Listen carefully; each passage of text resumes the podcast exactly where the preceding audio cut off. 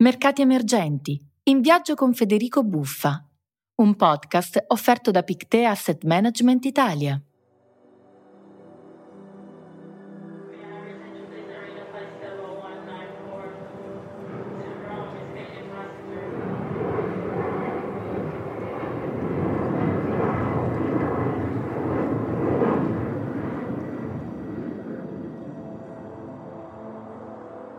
Buongiorno amico mio.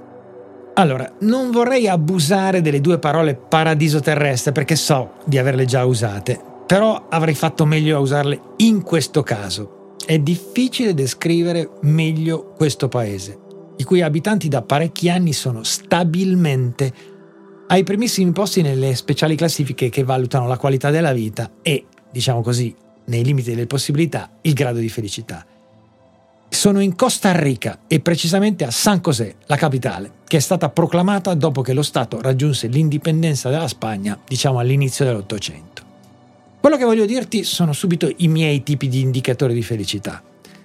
Il primo, guarda in America Latina quanta polizia o comunque forze dell'ordine, non sai neanche chi li paga, ci sono. Qui ne vedi pochissima, ottimo segnale.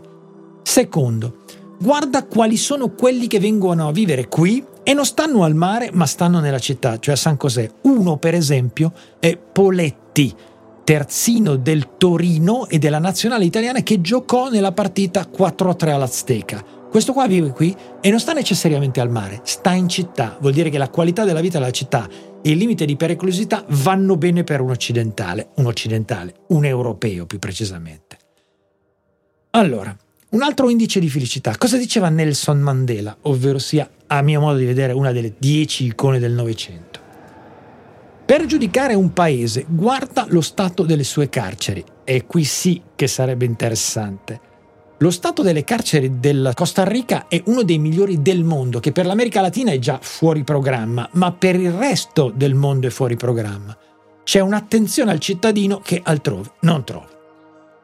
San José è una città relativamente piccola rispetto soprattutto alle megalopoli che abbiamo visitato insieme ultimamente nel nostro giro del mondo dei paesi emergenti. Però ha uno splendido centro storico in stile spagnoleggiante, tanti ristorantini, locali, mercati e poi una zona invece molto più moderna di classica impostazione occidentale.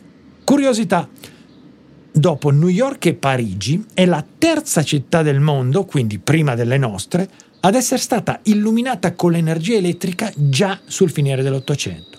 Quindi, misura d'uomo, niente a che fare con le megalopoli, ci sono dei particolari di questa zona del pianeta che la rendono così diversa dalle altre. Il Costa Rica poi è una nazione piccolissima dell'America centrale.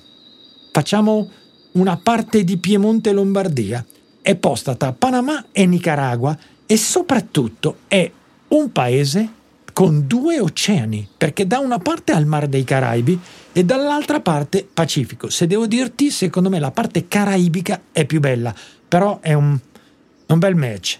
Eh, questi parchi nazionali hanno una fauna e una vegetazione che fai fatica a ritrovare altrove. Il modo con cui te li fanno girare è un modo postcolonialista, cioè sono orgogliosi di quello che hanno e sanno che tutta questa qualità della vita dipende da loro e non da terzi.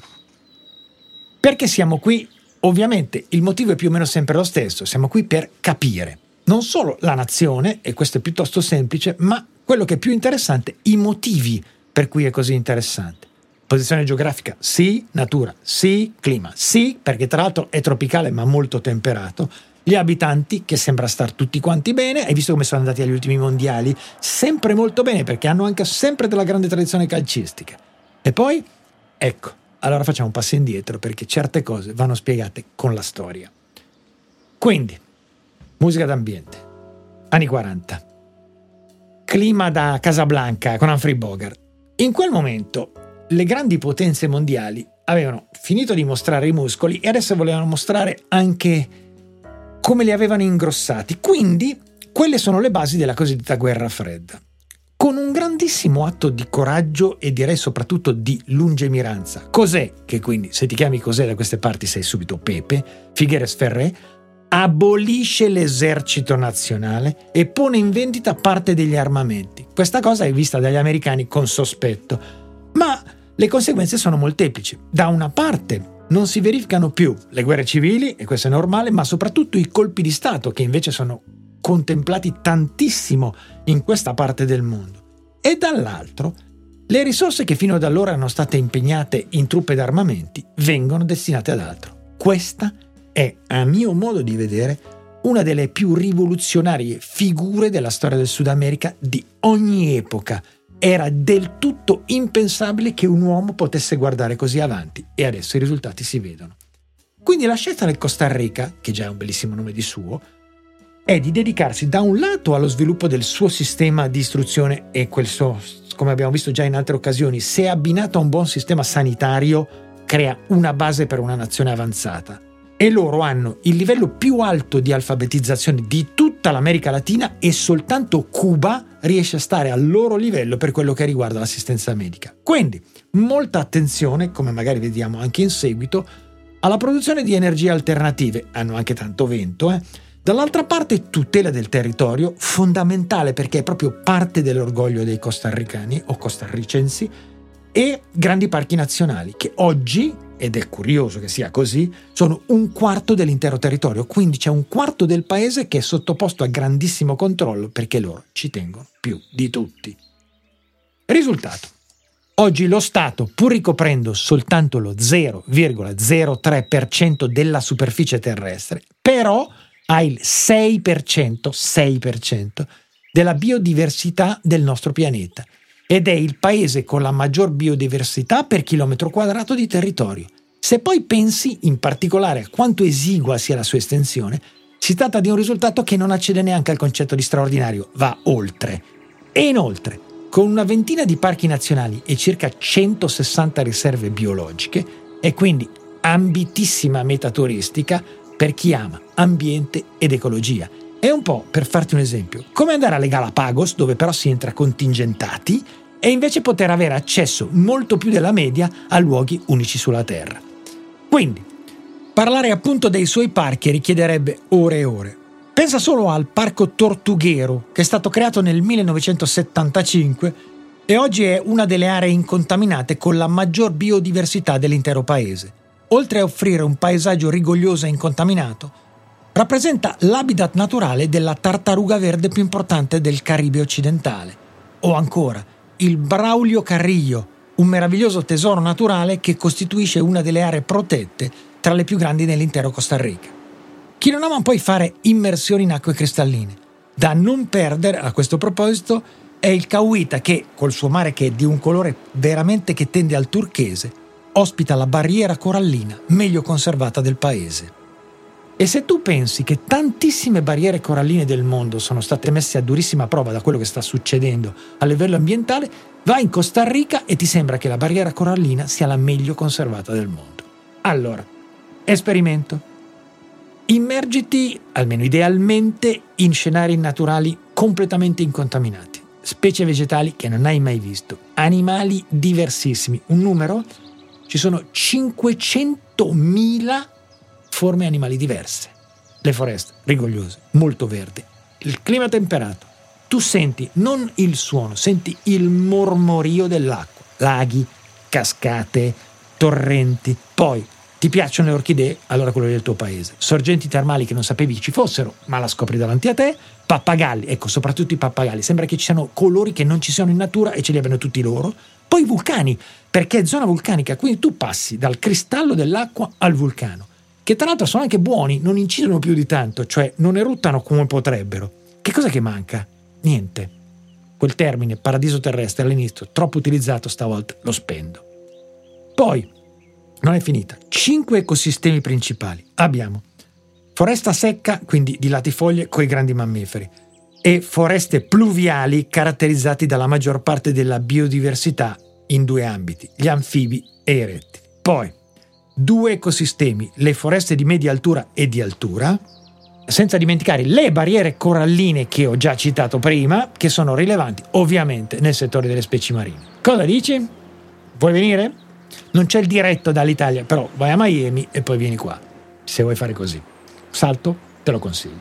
Fra l'altro, Questa enorme biodiversità è anche stata utilizzata in campo farmaceutico e addirittura anche in cosmetologia, perché ci sono dei prodotti specifici che vengono estratti da quelle piante che trovi solo lì e che quindi hanno proprietà rarissime perché rarissime da trovare. Qual è il mese migliore? Non venire d'estate, almeno nella nostra estate. Premesso che loro sono in una zona dove più o meno è sempre primavera, non è mai inverno, ma non è mai del tutto estate. Quindi io ti consiglierei metà novembre e poi maggio, diciamo comunque in mezzo tra queste date, perché lì è il periodo in cui piove meno ed è più soleggiato. Almeno in apparenza, eh, perché poi l'aspetto turistico in questo paese è legato anche alla sensibilità di chi ci va. Quindi la posizione unica, sole, vento e acqua. Sappiamo che tutto il Centro America ha altissima densità vulcanica, quindi tantissime risorse geotermiche anche in prossimità della superficie. Ebbene, il Costa Rica ha saputo molto saggiamente mettere a frutto tutti questi, diciamo così, doni naturali. Tramite programmi di aiuto e incentivazione, lo Stato ha costruito decine di centrali idroelettriche e geotermiche, oltre a grandi parchi eolici. Da anni ormai nel paese si utilizzano solo fonti rinnovabili per coprire praticamente l'intero fabbisogno interno di energia elettrica. Il Costa Rica è un modello virtuoso, questo è certo, nell'utilizzo delle fonti rinnovabili e quindi grandi vantaggio per l'ambiente e la salute dei propri abitanti. Non so se hai notato, questo termine salute dei propri abitanti lo abbiamo più o meno evidenziato in buona parte di questi viaggi. Qual è il vantaggio del Costa Rica rispetto, non so, all'India che si sta impegnando in questo settore? Primo, il luogo. Secondo, gli abitanti. Terzo, la cultura che gli abitanti hanno del luogo dove vivono, il rispetto perché sanno benissimo che se tu incidi anche in piccola parte su questo ecosistema perfetto, potresti averne delle conseguenze. È quello che pensano anche i neozelandesi. Se tu vai in Nuova Zelanda, il controllo passaporti dura 10 secondi. In compenso hai un controllo di un'ora perché vogliono sapere esattamente che cosa porti nel loro paese. Arachidi, devi dichiararlo. Noccioline, caramelle, non importa, gli devi dire che cosa gli porti dentro. Se scoprono che non l'hai dichiarato, sei molto molto più nei guai che se tu avessi un passaporto falso. Allora, qualche numero. Secondo il Centro Nazionale per il Controllo Energetico del Costa Rica, il 99% della produzione di energia elettrica è generato da 5 fonti rinnovabili. Qui arriviamo al 78% dall'energia idroelettrica, poi eolica, geotermica, poi solare e ultima biomassa. Questo è assolutamente un risultato sensazionale. Facciamo qualche esempio su quanto altri paesi siano un pochino più indietro su questa strada virtuosa. Per esempio, l'Italia, visto che ci siamo. 2021 ha utilizzato per la sua produzione di energia elettrica solo meno del 40% di rinnovabili contro il 99% di questa gente. È un discreto divario e faccio fatica a pensare che sia colmabile nel giro di pochi anni. Non basta le autorità governative si sono prefissate per il 2050, che viene usato un pochino da tutti come data di svolta, come termine ultimo per arrivare alla situazione carbon free. A tale scopo, grande attenzione anche al settore dei trasporti, che adesso dipende per lo più, come tutti sappiamo, dai combustibili fossili. Però l'idea di ecosistema e di ecosostenibilità è così alta nel paese di cui ti sto parlando, attenzione, non c'è più Pepe, il presidente attualmente si chiama Carlos Alvarado Quesada. Perché sempre due cognomi? Perché nel mondo ispanico devi mettere sia il cognome della madre che il cognome del padre, se no si spiegherebbe sempre il doppio cognome.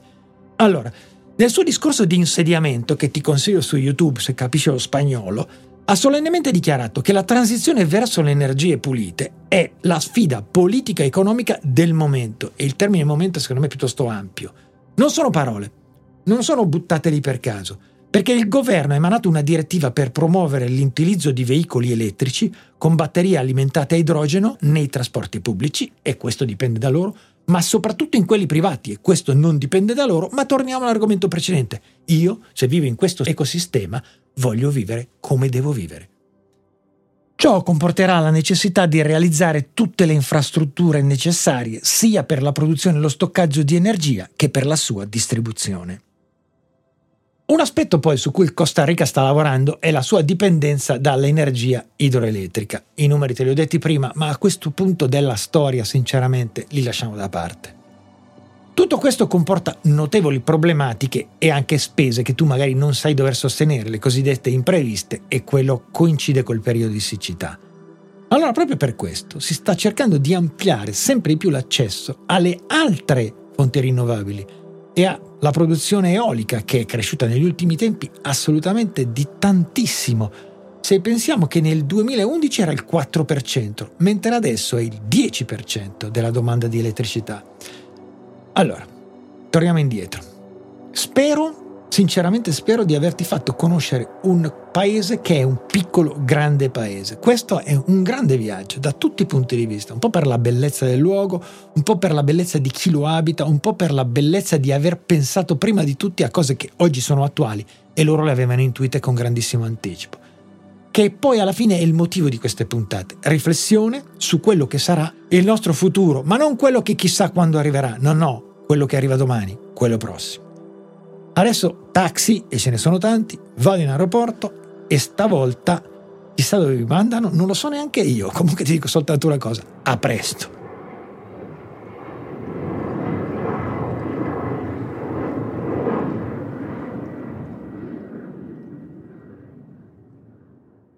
Questo podcast ti è stato offerto da Pictet Asset Management Italia. In Pictet abbiamo creduto fin da subito nel potenziale dei mercati emergenti tanto da aver lanciato il primo fondo dedicato a quest'area già nel 1991. Per chi come noi vuole anticipare il cambiamento e guardare al futuro, i mercati emergenti, ancora poco presenti nei portafogli globali, spesso a causa di pregiudizi ed erronee percezioni, rappresentano un'importante fonte di innovazione e un'area ricca di opportunità e storie da scoprire.